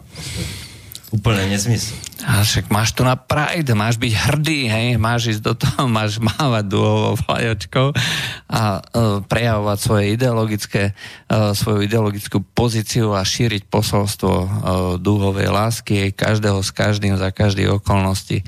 Uh, neviem. Preto väčšina účastníkov nemala v živote sex na tom Pride. To sú tí poslední zúfalci, ktorí sa ani tomu sexu ne... Vieš, to, to je ako tí 50-ročný homosexuál z Lubietovej kričí na Markize v správach, že je diskriminovaný, pretože má 50 rozumieš, žije v Lubietovej, je obezný a proste nezostáva sa už 30 rokov k mrdu. No tak bože môj, no. E, bohužiaľ, tak toto je. E, dáme si, dáme si nejakú pesničku a po pesničke e, pôjdeme na poslednú polhodinku. Čo sa týka otázok stále studio zavina slobodnyvysielač.sk a telefón, pokiaľ by ste chceli zavolať 0950 724 963.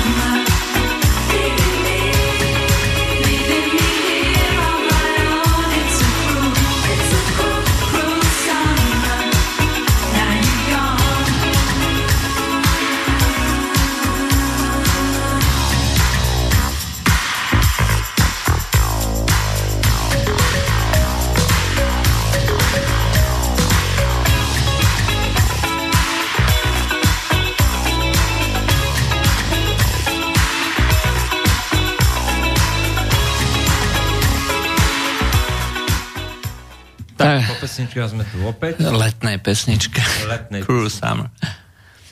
Pozrieme otázky. Otázka zo stránky. Uh, ide, uh, ide o tzv. special purpose vehicle, uh, tak ako hovoríte, firma špeciálne založená na uh, konkrétny účel, úplný špa, uh, štandard. Uh, o tom hovoríme. Hej. To znamená, že uh, pokiaľ chcem robiť uh, jednoučelový projekt, hej, na ktorý potrebujem zdroje, združiť viacero firiem, tak sa založí nejaká firma alebo kúpi nejaká firma, prevezme nejaká firma a do tej firmy jednoducho vstúpi ako spoločníci. Sú to veci, ktoré dneska sú úplne štandardno... Ešte za vlastnými nenaplnenými politickými ambíciami kriminalizujeme niečo, čo je v podnikaní štandardné, bez toho, aby sme mali uh, nejaký relevantný poznatok o tom, ako reálne funguje život tej oblasti. A to je to najhnusnejšie od opozície že po tomto všetkom budeme pristupovať jednorázovým účelovým firmám ako niečomu kriminálnemu. A v tej snahe naplniť vlastne nenaplnené ambície politické vlastne ešte budeme znova ohýbať zákony tak, že znemožníme normálne fungovanie podnikateľského sektora. Uh, ale čo je najsmutnejšie, uh, ako netrapilo by ma, keď, keby nejaká uh, Jurinová alebo niekto iný, hej, že ktorý proste tam sedí len preto, aby sedel, aj tak uh, bude hovoriť o týchto veciach, hej, pretože je sa to nezdá a podobne. Uh, ale keď strana odborníkov, ako strana SAS sa postaví na tlačovú konferenciu a začne kriminalizovať vlastne ten bežnú obchodnú praktiku, aj, a to, pritom je to strana, ktorá by vlastne... Sa hlási, že je liberálna, pravicová a že teda pre tých... Odborná, odborná, odborná. Tak je to stupidné. ako hovorím, nevieme, že či e, to skutočne bolo e, pridelované nejakým podvodným spôsobom. Aj na to bude slúžiť vlastne preverenie toho prvého, tej prvej výzvy. Tá druhá je zrušená. Ale ak sa napriek tomu nič neukáže, aj, tak skutočne by mali sedieť predstavitelia opozície do kuta. A ak sa ukáže, tak potom je to vec pre prokurátora. Hej, takže toto je vlastne, takto by sa mali postaviť tomu uh, jednotlivé, uh, jednotlivé strany, jednotliví, povedzme, odborníci. Uh, ale ako vidno, tých odborníkov je tu ako si pomenej. Ale za to veľa ideologov. Dobrý večer páni. A nebolo by najlepšie zrušiť eurofondy?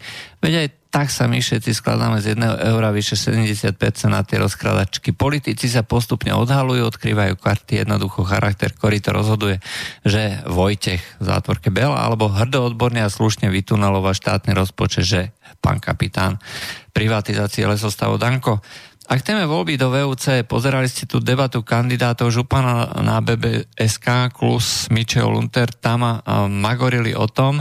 A slubovali tam mliečnú galaxiu a najviac ma nastralo, že iba títo traja páni, každý z nich plánuje použiť 100, respektíve 150 tisíc eur na kampaň a pritom plat župa, župana je koľko? Do 3500 eur, to znamená, že investované peniaze sa víťazovi vrátia až po vyše 30 mesiacov. To je cesta zrela na pokračovanie v korupčno-tuneláckých praktikách, je totiž verejným tajomstvom, že v, PSK, pán Peter Chudík je prezývaný Mr. 20%, to je z každej zákazky, si priemerne berie provisku. Jednoznačne treba VUC zrušiť, je to zbytočná trafika, aj sám Boris Dolár pred vyše rokom vravel, že to treba zrušiť, no plánuje kandidovať BSK, opravte ma, ak sa mýlim. Uh, najbližší možný medzipriestor, uh, prosím venujte téme VUC, treba zrušiť, uh, majú vôbec nejakú legitimitu, pýta sa náš starý poslucháč Marek Sprešova. A ja myslím, že tomu sme veľakrát povedali, aj dôvod, prečo ich zrušiť, aj aký by to mal ekonomický prínos, aj v dobe, keď Beblavý prišiel s tým návrhom. Myslím, že to je docela naša srdcovka táto téma. No, ne, nemusíme sa k tomu špeciálne vrácať. Uh, faktom ale je, že um, povedzme pre politika je, alebo pre politickú stranu uh, je vecou um, politickou, v prvom rade politickou, nie ekonomickou, že či získa takýto post. Aj. Treba uh, ak hovorí, že e, táto kampaň bude stať toľko a toľko, nedáva to z vlastných peňazí. Hej, to sú peniaze strany. Hej. Štátne. Štátne. No. A, ale je to v rozpočte tej konkrétnej strany, ktorá sa rozhoduje, akým spôsobom vlastne uh, budú tieto peniaze minuté a uh, pre, ak by Čiro náhodou teda vyhral, tak bude to strana 4 roky prezentovať ako svoj úspech a vráti sa jej to možno nie e, cez peniaze župy, ale e, vlastne ako úspech v parlamentných voľbách, lebo to bude môcť politicky predať. Hej. Elegantným riešením pre novú politickú stranu, ktorej máme aj v parlamente dve, e, ktoré sú tam ako nováčikovia.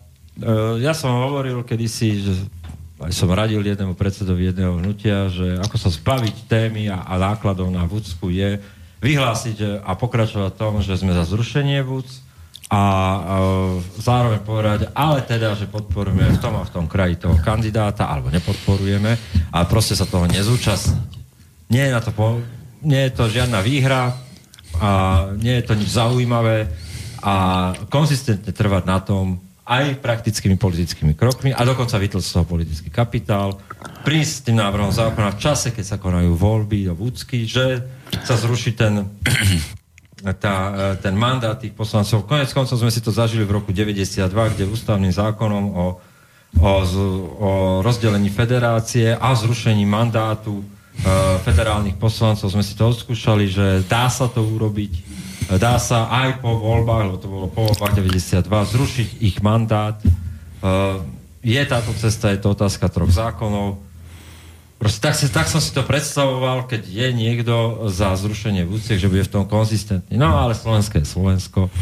A dneska aj e, strávne poukážky hodnote, ja neviem, 450 eur mesačne, čo má ten poslanec na vúcke, e, je pre niekoho životná výhra.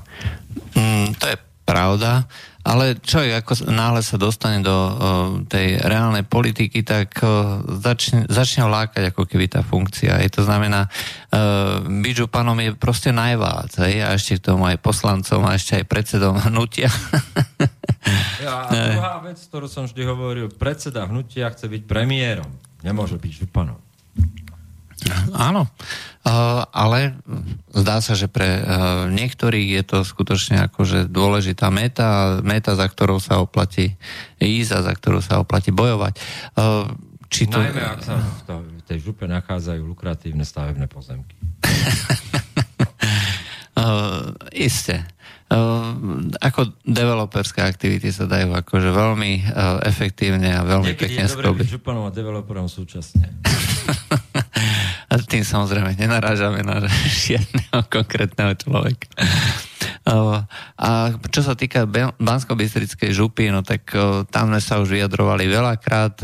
Momentálne e, celá tá župa by v podstate nestala za reč, keby na jej čele teda nestal predseda hnutia ľudová strana naše Slovensko Marian Kotleba. A ja rozumiem tomu, že aj ten Kotleba dneska premýšľa, či ohlási tú svoju kandidatúru, pretože uh, on bol v inej pozícii. Pre ňo to bola prvá meta v politike a to, že prelomil to tabu a zrazu ľudová strana naše Slovensko získalo jeden výrazný politický post, volený. On nešiel tak, že, e, že bol predsedom strany, ktorá bola v parlamente a išiel na Vúcku. To je ten zásadný rozdiel. Hej. Hej, že, e, že proste pre neho to bol prvý výrazný politický úspech zo stranou naše Slovensko. Ja tomu rozumiem, že dneska premýšľa o tom, že tá stratégia, že či chce byť e, premiérom a ak toto chce predávať ľuďom, tak nemôže už kandidovať na tú Ľudsku. No to znamená, že... Uh... A musí sa povzniesť a musí prejaviť nejaký štátnický rozmer. A teraz ten štátnický rozmer je v tom, že povie, neste mi to za to sa účastniť vašich malichérnych hier o tom, e, či vyhraním nejakú župu s Kotlebom alebo bez nej. Lebo ja chcem byť premiér. A ak toto on takto premýšľa, ja neviem, či tak premýšľa, uh, uh, tak potom premýšľa správnym smerom. Uh, môže vlastne... Uh, Elegantne sa zbaviť celého problému. Jednak to uh, a prejaví vlastne ten štátnický, štátnický rozmer. Uh, štátnický rozmer a ešte uh, poviem tak, že rozmer, ktorý je v rámci demokratických pravidel a demokratických noriem. Hej.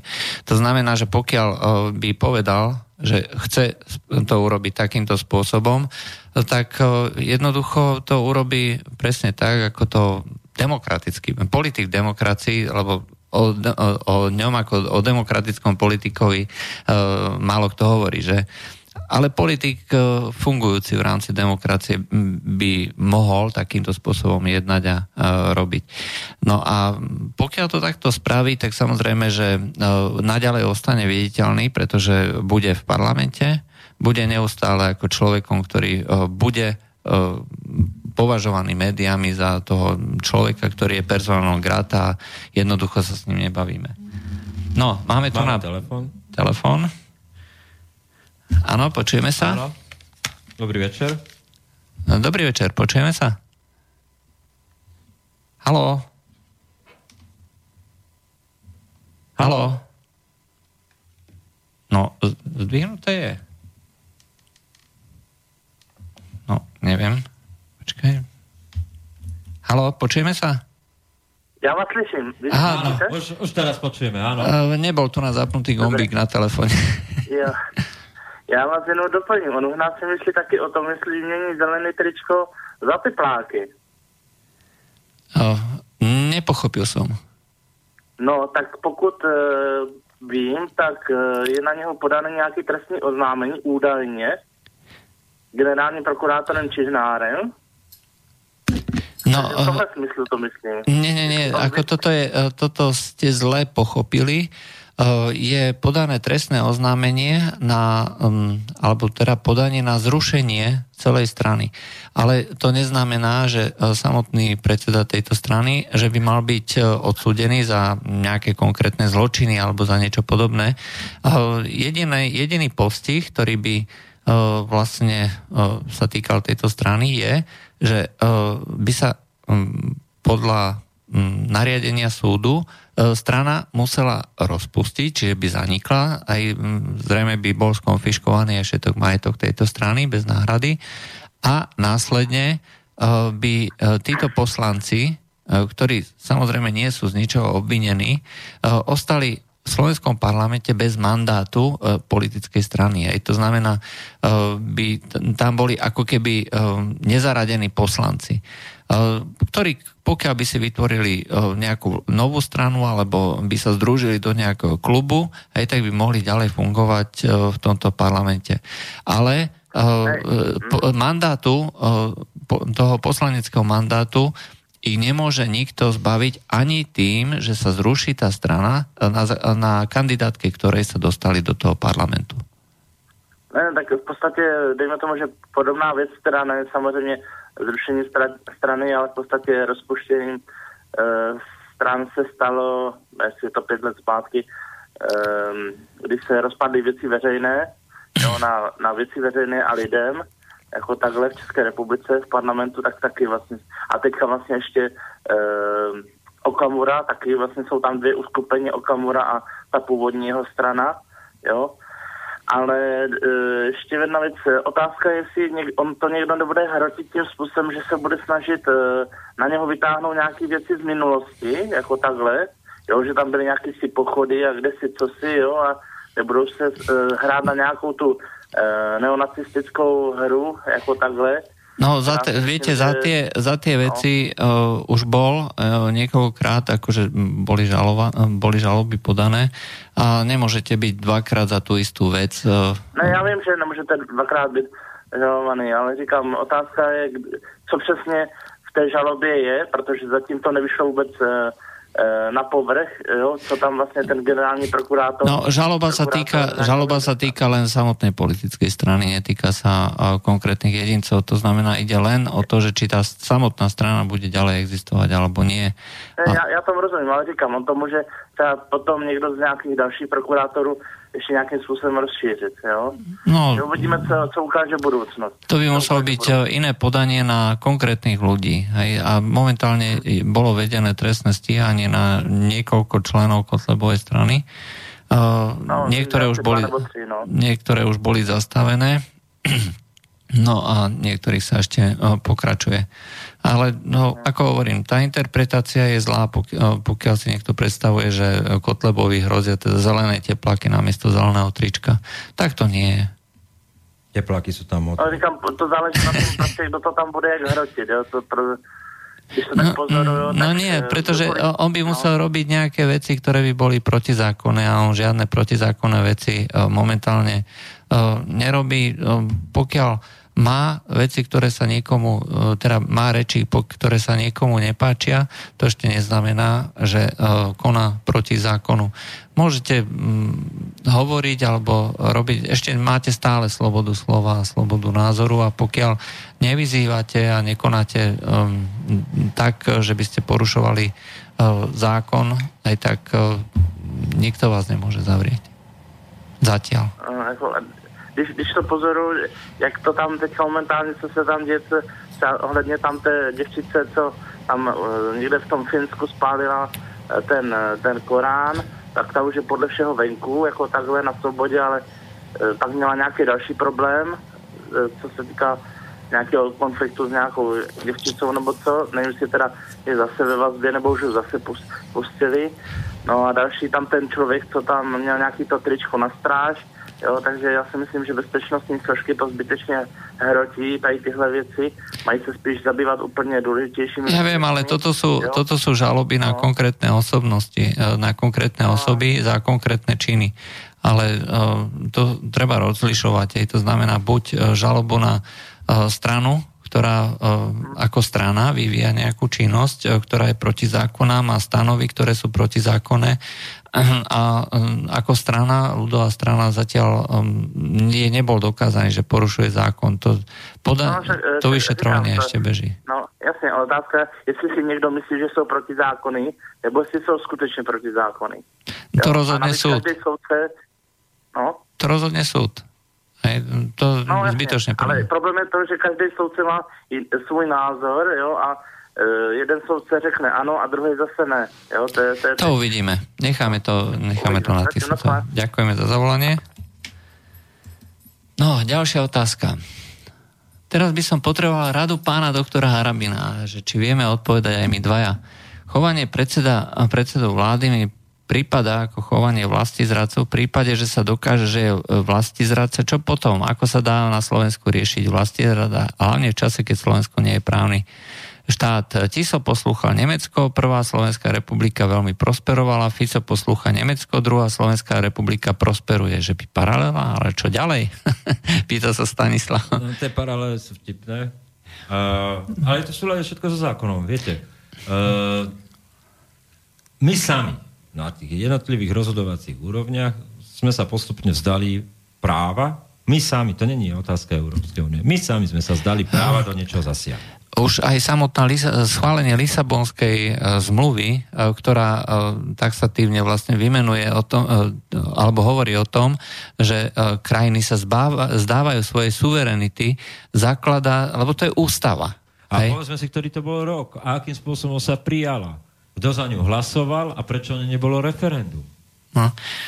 To znamená, že uh, uh, hovoriť... A to nebol Fico. hovoriť o tom, že Fico je vlasti zradca, keď uh, vlastne... Tak by tam musel na tej lavici sedieť s ním aj Radičová. Presne tak. Uh, a toto vlastne, čo uh, dneska koná, koná uh, vlastne podľa zákona, alebo podľa... Lisabonská podľa, je podľa, našim zákonom. Áno, a tú Lisabonskú zmluvu teda, ako sme povedali, nepríjmal on ale prijímala iná vláda, hej, tá eurohodnotová, europozitívna, ktorá povedala, že nič nám, nič nám strašne nehrozí a do, dokonca ako tá euro poslankyňa, neviem teraz ako sa hovoria, že aký problém s tými migrantami tu nám vyvolávate. Všetko bude v najlepšom poriadku. No, Zuzana Rojtová. Zuzana Rojtová, no. To bol nádherný, nádherný príklad. No a ako, no, ako to všetko funguje v tej Európskej únii, tak uh, dneska môžeme vidieť uh, prakticky práve na tých, uh, na tých slávnych migrantoch. No. A tým... Keby neboli imigranti, tak by si ich Európska únia musela vymysleť. Sú užitoční, hej? Sú užitoční a... Má to taký multiplikačný efekt. uh, my sme vlastne, čo sa týka toho riadenia alebo plánovania Európskej únie, zverejnili jeden článok českého europoslanca predsedu strany Slobodných, e, ktorého úmysel je teda vyviesť Českú republiku z Európskej únie. Zverejnili článok, že ako vlastne funguje to plánovanie. Bolo celkom zaujímavé, že sa mnohí čitatelia ohradzovali, že prečo sme to nazvali, že socialistický problém, problém socialistického plánovania, socialistickej politiky. Totiž išlo o to, že prečo je vlastne tak vysoká cena, cena masla. Cena masla je vysoká preto, lebo Európska únia začala platiť polnohospodárom, a teraz dobre počúvajte, za to, že nevyprodukujú, nevyprodukujú mlieko. A platím tým viac peňazí, čím viacej mlieka nevyprodukujú. No a tým chceli oni znížiť, lebo oni si povedali, z nejakého záhadného dôvodu, že teraz bude níž, nízka spotreba, spotreba mlieka a preto treba vlastne znížiť celo, v celej Európe výrobu mliečných výrobkov, mlieka a tak ďalej. Takže začali vlastne platiť polnohospodárom za to, že nevyrábajú tieto mliečne výrobky. No a skončilo to tak, že uh, sa pomýlili, ako, ako si vo svojom... Ako vždy súdrovia z NTR udelali. Hej. A toto presne bol problém plánovania hej, v socializme. Hej. Vy nikdy uh, nedokážete uh, na takej na takejto úrovni odhadnúť, že ako sa bude vyvíjať trh a potreby. Vždycky je tam niečo, hej, že tam treba toho viacej, tam treba menej, hej, tam je zase nejaký vplyv a podobne toto všetko sa dialo v socializme, preto neboli, uh, preto neboli výrobky, preto sa čakalo v poradovníku na auta, hej, pretože sa všetko muselo plánovať a nebolo to. Hej, preto sa čakalo na to, čakalo na to. Ono. Ja si pamätám, keď som si z mladomáželskej požičky ešte za socializmu eh, chcel kúpiť uh, sedačku a stenu do obývačky. V obchodoch to nebolo, hej, ale vedeli sme, že príde uh, do nejakého obchodu, aj e, nejaká sedačka, a, lebo to dostávali kvartálne a e, ten deň, keď to, mali, keď to malo prísť, sa vytvoril vlastne rad. Hej? A ľudia tam nabehli a objednali. No lenže keď človek e, bol na konci radu, nedostal sa. Takže ja som si pekne mali otvárať o nejakej 8, tak som si večer o 8 prišiel so spacáčikom aj pred obchod, tam som si lahol, Hej, a tam som spal až do rána pred obchodom, aby som sa dostal na radu. Toto bol výsledok plánovania. A dnes máme e, maslo, ktoré je o 100% drahšie, ako bolo pred rokom, pretože súdruhovia z NDR urobili chybu a jednoducho e, nie je dostatok mlieka. No, a k tomu sme zverejnili taký, e, v hlave 22 bol taký jeden krásny príbeh. Americká vláda sa tiež rozhodla, teda, že obmedzí pestovanie, e, pestovanie lucerny. No a otec hlavnej postavy Majora Majora sa špecializoval na lucernu. A veľmi sa mu darilo v jej nepestovaní. Vláda mu totiž platila za každý balík lucerny, ktorý nevypestoval. Čím viac lucerny nevypestoval, tým viac peňazí od vlády dostal. A každý halier, ktorý si nerobením zarobil, investoval do nákupu ďalších hektárov polí, aby zvýšil objem nevypestovanej lucerny. Otec majora Majora sa venoval nepestovaniu lucerny bez prestania. Celé dlhé zimné večery zostával v izbe a nepúšťal sa do oprav postrojov a z postele stával vždy už predpoludním, aby sa ubezpečil, že sa nič neurobilo. Všetky peniaze investoval múdro a čoskoro bol jedným z najväčších nepestovateľov lucerny v celom okrese. Susedia za ním chodili so žiadosťami od najrôznejšie rady, keďže zarobil toľko peňazí a musel byť teda múdry muž. Boh vie, že človek zožne, čo zasial. Hovorieval všetkým. Tak to, bol, uh, to bola hlava 22 a takto presne funguje Európska únia a takto fungujú aj všetky uh, sociálne inžinierské projekty, aj uh, to, že akým spôsobom vlastne riadia tú multikultúru, diverzitu, politickú korektnosť. Zatiaľ to ešte môžeme hovoriť. Zatiaľ nás ešte europrokurátor nestíha.